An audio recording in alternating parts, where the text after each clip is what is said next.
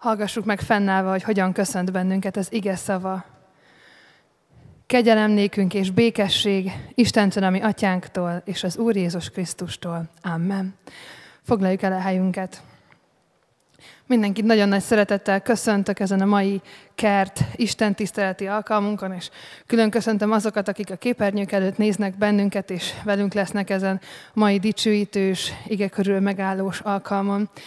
Ez a vasárnap esti Isten tiszteletünk egy olyan alkalom, ahol könnyű zenei kísérettel énekeljük az énekeket, és most már lassan másfél éve a római levelet vesszük sorba, és ma értünk a végére sok kihagyás és karantén után, úgyhogy a római levél utolsó pár versét fogjuk kicsit közösen átgondolni. Ez egy levélnek a zárása, ahogy mi is most egy év zárása felé igyekszünk, lezárjuk az ünnepeket. Egy hét is eltelt már, amit talán a családunkkal tölthettünk, úgyhogy talán együtt tudunk érezni majd a levél eme záró soraival. Úgyhogy kezdjük is így az alkalmunkat dicsőítéssel. Kezdem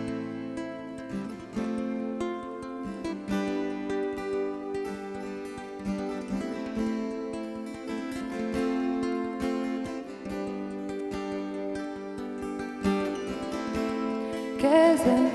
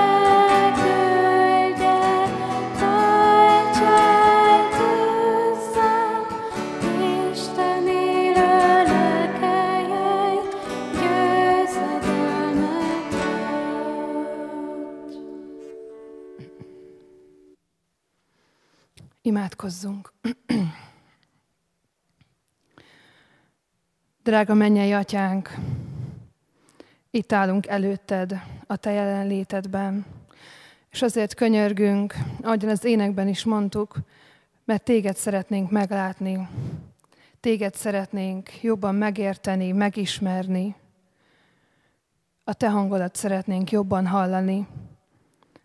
Azt szeretnénk, hogyha a te utadat járhatnánk, azt, amit te jelöltél ki a számunkra. Könyörgünk ezért, hogy a te lelkeddel jöjj közénk, te legyél az, aki újra lángra gyújtod a mi szívünkben az első szeretetet, aki segítesz, erőt adsz és támogatsz, hogy elhagyjuk a bűnök útjait, aki bizonyságot teszel bennünk, hogy Jézus Krisztusnak a, a váltságműve az igaz és hatással lehet az életünkre, sőt a mindennapjaink szerves része lehet. Könyörgünk azért, hogy így legyél közöttünk a te szent lelkeddel, így áld meg az igére figyelésünket, így legyél ma itt velünk. Amen. Isten igét a római levélből olvasom, annak a 16. fejezetéből, a 25-től a 27. versig, ami ennek a levélnek a záró versei. Akinek van hatalma arra, hogy megerősítsen titeket az én evangéliumom és a Jézus Krisztusról szóró üzenet szerint. Ama titok kinyilatkoztatása folytán, amely örök időkön át kimondatlan maradt. De most nyilvánvalóvá lett, és az örök Isten rendelkezése szerint a proféták írásai által tudtul adatot minden népnek, hogy eljussanak a hit engedelmességére. Az egyedül bölcs Isteni a dicsőség, a Jézus Krisztus által, örökkön, örökké. Amen.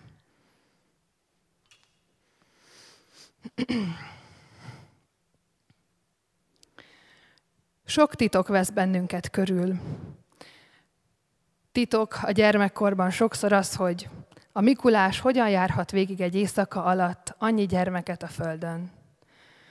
Titok számunkra az, hogy, hogy kinek a lelkében mi lehet, hogy ki mit, gondol, ki mit gondol akár rólunk vagy másokról. Titok lehet az is, hogy hová tűntek a dinoszauruszok a világról, és miért csak a csontjaikat találjuk meg. Sokak számára ilyen titkos és misztikus dolognak tűnnek a fizikai vagy kémiai összefüggések, amikor még gimnáziumban, kémia órán ilyen csodás dolgokat műveltek ezekkel az anyagokkal, és nem értettük, hogy hogyan is történik egy-egy vagány robbanás, vagy valamilyen színváltoztatás. Titok az is az életünkben, hogy a nagy varázstrükköket hogyan csinálják ezek a nagy szemfényvesztő művészek. És titok az is, amin talán kicsit komolyabb vizekre visz bennünket, hogy van-e élet a halál után, hogy milyen formában élünk majd tovább. És most így a karácsony ünnepéből kifelé tartva pedig titok az is, hogy hogyan lehet egy ember egyszerre Isten és ember is, bűntelen mégis emberre, hogyan ezt Jézus Krisztusról tudjuk.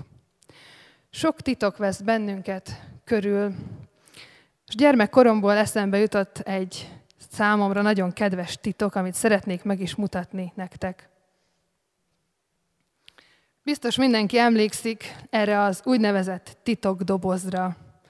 Ez az én gyerekkorom egyik legnagyobb rejtéje volt, és nagyon sokáig nem tudtam megegyezni azt, hogy hogyan is kell kinyitni. Most már egy pár mozdulattal meg tudom ezt tenni, nem tudom, hogy leleplezzem meg most mindenki előtt, hogy hogyan is kell. Van-e közöttünk valaki, aki tudja, hogy hogyan kell kinyitni ezt? Mert hogy ugye így nem nyílik, bármennyire erőltetem. Nem tudja senki? Hát ez nagyon izgalmas. Szóval ez egy titok ma itt körülöttünk, és én tudom a megoldást, illetve Luca tudja még egyébként. Um, hogyan is érezzünk magunkat akkor, amikor valamilyen titokkal szembesülünk? Azt érezzük, hogy hát jó lenne tudni, hogy mi van ebben a dobozban, vagy, vagy legalább beletenni valamit, ami a miénk, és egyébként nagyon egyszerű kinyitni, most így megmutatom. De hát ez egy nagyon-nagyon nagy titok volt azért az én gyerekkoromban tényleg. És hát most számotokra is az volt, nem tudom, hogy meg tudná csinálni valaki most ezt utánam. Az ilyen titkok azok, amik kicsit elválasztanak bennünket de kicsit össze is kötnek akkor, amikor már tudjuk, hogy hogyan kell megcsinálni ezt. Nagyon sok kincs van benne egyébként. Nagyon sok értékes dolgot rejtett el benne a, a tulajdonosa. Szóval a titkok. Mit is jelent az, hogy valami titok? Hogy valami egy ilyen titok dobozba bekerül, nem akarom elmondani senkinek. És biztos vagyok benne, hogy a mindannyiunk életében vannak ilyen titkok, hogy van olyan a te életedben is, amit még soha nem mondtál el senkinek, amit talán szégyelsz valamiért, vagy valamiért szeretnéd tartogatni magadban. De az is lehet, hogy van egy olyan titkod, amit neked mondtak el. És azért mondták el neked, hogy ne mondd el senki másnak, csak valakinek a lelkét annyira nyomta ez a dolog, hogy meg kellett osztania valakivel. És a titoknak van egy olyan természete, hogy amikor már sokan tudják, akkor már nem titok lesz. Ilyenek ugye manapság a plegykák talán, amitről azt hiszük, hogy milyen titkosak, de aztán egyre több ember között terjed el, és, és már nem titok lesz, hanem valamilyen nyilvánvaló dolog. És a titok definíciója is azt mondja, hogy a titok egy olyan ismeret, adat, információ, amely egy adott időpontban vagy időszakban csak korlátozott körben ismert. De amint a titok nyilvánosságra kerül, azzal megszűnik a titok volta. A titok valami olyan, ami belül van, amit elrejtünk, ami kérdéses, és sok definíció azt is írja, hogy a titok nagyon sokszor összekapcsolódik a jövőnkkel, azzal, hogy mi is lesz a jövőben, hogy mi lesz velünk, hogy meddig élünk. És valóban talán ez az a titok, amit az ember a legtöbbet szeretne tudni, és ami utána a legtöbbet kutat. Ezért vannak manapság is jósok, vagy olyanok, akik jövőbe látnak, vagy próbálják megjósolni azt bizonyos számításokkal, hogy mi is történik majd a jövőben, milyen valószínűségek vannak. És ebben az ige szakaszban Pál Apostol is egy titokról beszél itt nekünk.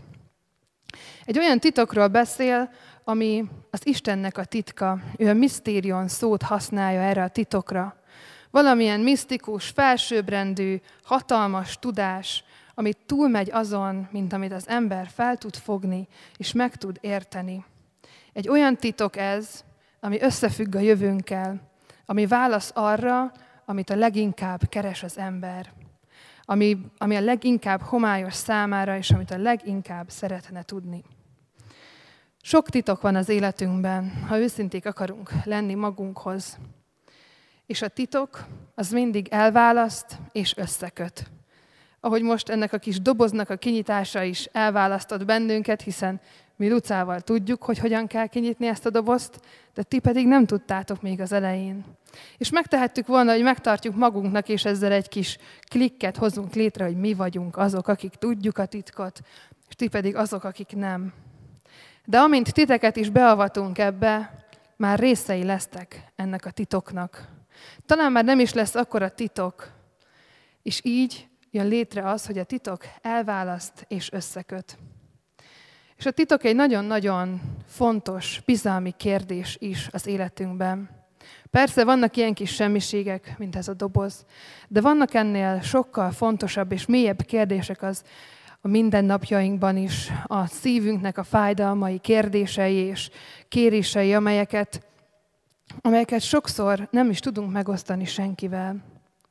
De az a titok, amelyről itt Pál apostol beszél, még titoknak nevezi, de arról ír már ebben az egész levélben, és erről beszélgettünk az egész másfél év alatt, gondolkodtunk együtt, hogy ez a titok már nem titok.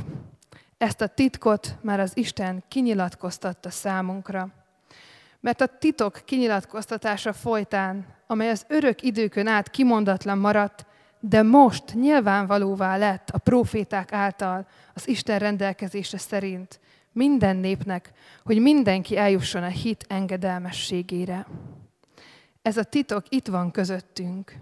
És ezzel is kezdtük még ezt a sorozatot, mert ez a titok, ez az evangélium, és az evangéliumnak az igazsága, és másfél éve volt már, amikor Weiner Zoli prédikált itt közöttünk, arról, hogy mit is jelent az evangélium, hogy mi ez a titok, ami az Istennek a hatalmas akarata, amit ő már a teremtés előtt eltervezett. És ez az, hogy a teremtés előtt ő már eldöntötte azt, hogy az embert, ha elbukik, megmenti Jézus Krisztus által, aki eljött a földre, és akinek az eljövetelét karácsonykor itt ünnepeltük az elmúlt napokban, és aki végigélte ezt a földi életet, és szenvedett, és meghalt, de feltámadt. És ezzel megnyerte számunkra is az örök életet. És ez az örök élet, ez az igazán nagy titok, mert az ember mindig azt keresi, hogy az élete, az a pár év, ha az isteni ö, szempontból nézzük, az az 50, 60, 80, 100 év, abban mi lehet az, amivel még ki tudja tolni, amivel meg tudja tölteni úgy, hogy legyen értelme. De az Isten azt mondja, hogy a titok az, hogy az élet nem csak ennyi. Hogy nem egy ennyi rövidke időre gondolkodhatunk. Hogy ennél sokkal több, tágabb és sokkal gazdagabb az élet, amit élhetünk, hogyha nem csak ennyiben gondolkodunk. Ez a titok az, ami teljesen más megvilágításba helyez mindent az életünkben. Olyan ez, mint amikor állunk egy színpad közepén, és csak egy reflektor világít ránk, egy kis körben látunk dolgokat, és azt gondoljuk, hogy ennyi az élet, ennyi a tér, amiben élhetünk. Aztán, amikor megértjük az evangélium titkát, amikor az megérkezik hozzánk, akkor felgyúl az összes többi reflektor, és az egész színpad, az egész színtér és minden, ami körülöttünk van, kivilágosodik, és rájövünk, hogy sokkal, sokkal több van az életben annál, mint hogy csak egy kis körben, abban a száz évben élhessünk. És teljesen más megvilágításba helyezi az evangélium az egész életünket és annak minden aspektusát. És erről szólt ez az egész levél, és egy kicsit összegzésként, visszatekintésként is szeretnék fel is idézni ebből pár dolgot. Mert teljesen más megvilágításba helyezi az evangélium azt, hogy hogyan tekintünk az Úr Istenre, az Istenhez való viszonyulásunkat. Pál az első fejezetben ír arról, hogy a bálványokat el kell hagyni, és az Istent kell a középpontba helyezni, az életünk középpontjába. Beszél arról is, hogy micsoda az okos Isten tisztelet. Azt mondja, hogy okos Isten tiszteletként szálljátok oda magatokat élő, szent és Istennek tetsző áldozatul. Azt hogy megtudjátok, hogy mi az Isten akarata a ti életetekben. Annyira más ez a két gondolkodás, mint ahogyan valójában élünk. Állandóan bálványokat emelünk magunk elé, dolgokat, amiket el akarunk érni, amiket imádunk, amik, amik köré építjük az életünket. Legyen ez a pénz, a kapcsolatok, vagy bármi más. Az Isten tiszteletről is annyira máshogyan gondolkodunk akkor, amikor csak magunkat látjuk ebben a relációban. Azt gondoljuk, hogy az Isten tiszteletünk annyi, hogy idejövünk a templomba, meghallgatjuk az igét, eljutunk a köszöntéstől az áldásig, és ez az Isten tisztelet. Pedig Pálapostól nem ezt mondja. Azt mondja, hogy az egész életeteket szálljátok oda, minden percét, minden lélegzetvételt, minden szívdobbanást, mert ez az, amit az Úristen vár, és amit kér tőlünk. És az a nagy kérdése ezeknek a megvilágításbeli változásoknak, amit ez az ige szakasz is megfogalmaz, hogy lehet, hogy itt tudjuk, lehet, hogy el tudjuk mondani, hogy mi az evangélium. Hogy az evangélium az, hogy Jézus Krisztus megváltott bennünket az ő fia által. De vajon hisszük-e és engedelmeskedünk-e neki? Mert Pálapostól azt mondja, hogy ez a titok kijelentetett, azt írja, hogy most kijelentetett a proféták által, azok több mint négyezer éves iratok, négyezer éve biztosan ki van jelentve, hogy az evangélium ott van, hogy van megváltás, hogy van több az életben. És azt mondja, hogy ez azért jelentetett ki, hogy a hit engedelmességére eljussunk. És amikor azt mondom, hogy az evangélium megváltoztatja a hozzáállásunkat, más fénybe helyezi az életünket, és azt mondhatjuk, hogy az Isten tiszteletünk több annál, mint hogy eljövünk a templomba, iffirhe Biblia órára, vagy otthon olvassuk az igét. Vagy azt mondhatjuk, hogy nem akarunk többet a bálványoknak szolgálni, hanem annak az Istennek akarunk élni, aki tud örök életet adni. Akkor fel kell tennünk a kérdést, hogy hisszük-e ezt valóban, és hogyha hisszük a szívünkkel, a lelkünkkel, akkor tudunk-e neki engedelmeskedni. Úgy éljük az életünket, hogy ez így legyen, így valósuljon meg az életünkben. Mert, mert hogyha így teszünk, akkor vagyunk benne ebbe a titokban. És amíg nem hisszük el, és nem engedelmeskedünk neki, addig mi kívül maradunk, addig ez a titok elválaszt bennünket az evangéliumtól. Azért lehet az, hogy még a bálványoknak élsz, vagy a bálványoknak élünk, hogy az Isten tiszteletünk az másmilyen, hogy az Istent máshogyan látjuk, mint ahogyan ő meg akarja magát mutatni, mert a szívünkben még nem éreztük meg azt, hogy az evangélium mit tud tenni az emberi életben. És nem csak ezen a területen hoz változást az evangélium, hanem a kapcsolatainkban is. Nagyon sok Isten tiszteletünk, beszélgetős alkalmunk szólt arról, ami ebben a levélben nagyon-nagyon hangsúlyos. Az, hogy hogyan tekintünk másokra, a körülöttünk lévőkre, azokra, akik a közösségeinkben, a családjainkban vannak. Erről nagyon sokat ír Pál apostol a 13., 15., 14. fejezetekben, és azt a kérdést teszi fel ezeknek a rómaiaknak, hogy miért ítéled el a testvéredet akkor, hogyha ti mind a ketten az Istennek a teremtményei vagytok.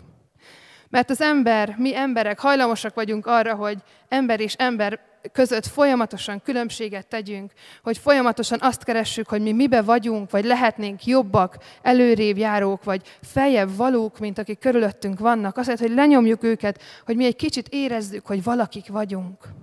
De persze vannak olyanok is, akik szívesen maradnak lent, és azt mondják, hogy én semmi vagyok, én rossz vagyok, az egész életem nem ér semmit, és jó nekik így. Mind a két, mind a két fajta ember megtalálható közöttünk is. De Pálapostól azt mondja, hogy amikor ebből a kis különbségek mellett meglátjuk azt, hogy az ember és az Isten között mekkora a különbség, akkor talán nem is lesz kérdés az, hogy melyikünk a jobb. Mert az Istennek a dicsősége és hatalma, ereje, szeretete és türelme az annyira hatalmas, hogy szinte fel sem fogható emberi észszel. Mi mindig csak ebben a kicsiben gondolkodunk, a kicsi kis életünkben, azokban a kicsi kis különbségekben, amivel jobbak vagyunk, vagy szebbek vagyunk, vagy éppen rosszabbak. De a történet nem erről szól. És amikor az Isten dicsősége, az, az evangéliumnak az örömhíre, a kegyelem, az irgalom megjelenik, akár csak két ember között, akkor ez a kicsike kis különbség teljesen elhalványodik, és rájövünk, hogy semmi értelme hasonlítgatni, mert mindannyian ugyanolyan gyarló emberek vagyunk, akik rászorulunk az evangéliumra, és az Isten megváltó, megmentő hatalmára. És itt is az a kérdés, hogy persze ezt tudjuk, el tudjuk mondani azt, hogy szeretnünk kell a fele barátainkat, hogy egyenlőek vagyunk az Úristen előtt. De hisszük -e ezt? Hisszük -e ezt, és így éljük-e az életünket? Vagy lenézünk másokat, vagy szégyeljük magunkat, és ebben a körforgásban próbáljuk magunkat tartani? Hiszed-e azt, hogy az evangélium az Istenről és emberről szól? És nincs miért méregetni egymást, mert az Istennek a kegyelme és szeretete mindannyiunk számára erélhető. És itt el is jutunk oda, hogy hogyan tekintünk önmagunkra. Mert ezt is nagyon-nagyon megváltoztatja az evangéliumnak a fénye. Az, ahogyan önmagunkra tekintünk, az arról szól, hogy hogyan tekintünk magunkra és Jézusra, a Jézussal való kapcsolatunkra. Hogy megéljük-e azt a kegyelmet és azt az új életet, amiről annyit beszél ez a római levél a nyolcadik fejezetben, a hatodik fejezetben arról, hogy a lélek hogyan újít meg egy-egy életet, és hogyan változtat meg teljesen, hogyan ad új irányokat, hogyan ad új életcélt a mi életünkben. És nagyon-nagyon nagy kérdés ez, hiszen ez az a titok, amit az ember annyira kutat és annyira keres, hogy mi lesz az életemmel, hova tartok, van-e célom, tehetek-e bármit, ami megmarad, ami maradandó, aminek van értelme. És Jézus Krisztus azt mondja, hogy valójában nem, te nem tehetsz semmit. De az evangélium leghatalmasabb üzenete az, hogy Jézus megtette értünk azt, ami maradandó és ami örök. És az a kérdés most is, hogy hiszed-e ezt, és hogy engedelmeskedte neki. Hiszed-e ezt, Azt, hogy az életed nem csak 50-60-80 év, hogy nem neked kell megtöltened azt, hogy nem neked kell maradandót alkotnod, hogy nem azért fognak rád emlékezni, mert ki vagy rakva valamilyen falon, vagy szobor készült rólad, hanem az Úristen fog rád emlékezni, ha fel vagy írva az életkönyvébe Jézus Krisztus által. Nagy titok ez. Több helyen is van erről szó a Bibliában, de itt ma Pál is ezt mondja nekünk. Nagy titok, ami el volt rejtve sokáig, de ma nyilvánvalóvá vált. Sőt, nem csak ma, hanem már sok-sok éve. De ma számunkra is egyértelművé válhat. És most befejezzük ezt a levelet, összefoglaltuk egy kicsit, ahogy Pál is megtette ezt ebben a pár versben. Befejezzük a karácsony ünnepét is, és kifelé tartunk abból, hogy a megtestesülés titkát is egy kicsit magunkkal vigyük, jobban megértsük. És most újat kezdhetünk. Van lehetőség máshogy tovább menni. Amikor az Isten igéjével találkozunk, mindig van lehetőség újraértelmezni, áthangsúlyozni, átgondolni, átpriorizálni az életünk fontossági sorrendjeit. Megtehetitek, mert már tudjátok a titkot. Az evangélium itt van, elérhető, és Jézus Krisztus az út az atyához és az örök életbe. Ez erősítsen bennünket, mindannyiunkat a hit engedelmességére. Amen. Imádkozzunk. Drága mennyei atyánk, az életünkben annyira sokszor megyünk el a te hatalmad, csodáid, a te dicsőséged mellett. Te annyira sokszor akarsz szólni hozzánk, annyira sokszor keresel bennünket, annyira sokszor keresed azt, hogy hogyan tudnád megmutatni a mi életünkben, hogy mennyire hatalmas és csodálatos vagy. És atyánk, úgy állunk meg előtted, hogy szeretnénk bocsánatot kérni tőled, azért, mert annyira sokszor nem vesszük észre, nem a szerint élünk, nem a te utaidan járunk. Annyira sokszor bálványokat emelünk a magunk életébe, a pénzt, a hírnevet, a teljesítményt, önmagunkat, és nem téged. Atyán, könyörgünk, hogy bocsáss meg nekünk akkor, amikor, amikor nem hisszük igazán azt, hogy Te foglalkozol velünk, hogy Te keresel bennünket, hogy a Te szavad az élő és ható, és bocsáss meg nekünk azt is, amikor a Te lelkednek nem engedelmeskedünk. És atyánk, könyörgünk azért, hogy a Te lelkedet küld közénk, hogy a karácsonynak is az igazi üzenetét hadd tudja mi szívünkbe írni, hogy azt örökké bezárhassuk oda. Könyörgünk azért, hogy a te lelked tisztítson meg bennünket minden olyan bűntől, gonoszságtól, és mindattól, ami elválaszt tőled, hogy veled élhessünk. Könyörgünk azért, hogy ezt a fényt, az evangéliumnak a fényét hagyd tudjuk beengedni az életünk legmélyébe is, azokba a titkos rekeszekbe és azokba a titkos helyekbe, ahol a legnagyobb fájdalmainkat és félelmeinket rejtegetjük.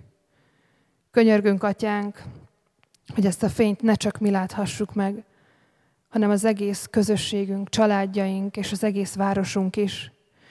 Könyörgünk, hogy a te vigasztaló, erőt adó lelked legyen ott mindenkivel, és hagyd tudjuk a te hatalmas erődet és tetteidet hirdetni az egész városban. Amen. Fennállva mondjuk el az Úr Jézustól tanult imádságot. Mi, atyánk, aki a mennyekben vagy, szenteltessék meg a te neved, jöjjön el a te országod, legyen meg a te akaratod, amint a mennyben, úgy a földön is. Minden napi kenyerünket add meg nékünk ma, és bocsáss meg védkeinket, miképpen mi is megbocsátunk az ellenünk védkezőknek. És ne vigy minket kísértésbe, de szabadíts meg a gonosztól, mert Téd az ország, a hatalom és a dicsőség, mindörökké. Amen. Foglaljuk el a helyünket, és énekeljünk. Hogy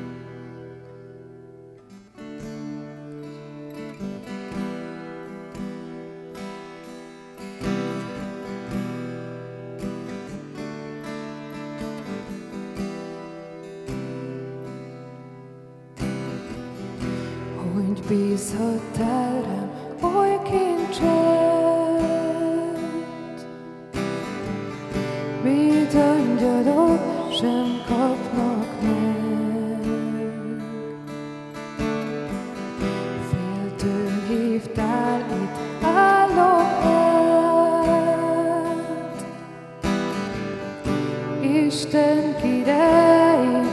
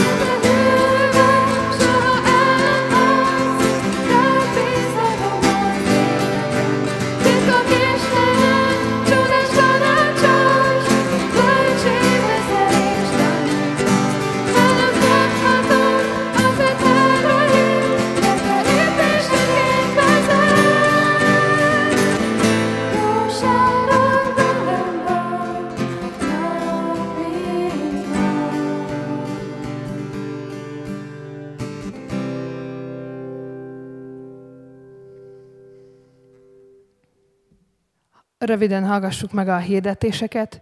Két fontos hirdetést szeretnék kiemelni, hogy az első online ifink, legalábbis jelenleg úgy néz ki, hogy online lesz, de lehet, hogy majd találkozhatunk is. Az január 8-án lesz, és ez, erre várunk mindenkit a Facebook oldalon és a Zoomon.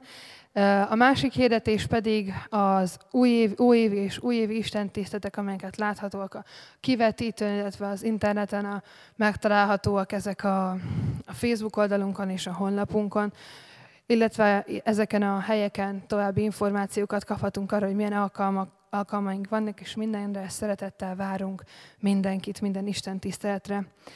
Fennállva fogadjuk az Isten áldását. Akinek pedig van hatalma arra, hogy megerősítsen titeket az én evangéliumom és Jézus Krisztusról szóló üzenet szerint, az egyedül bölcs Istennek legyen dicsőség Jézus Krisztus által, örökkön örökké. Amen. Foglaljuk el a helyünket, és záró énekünket énekeljük közösen.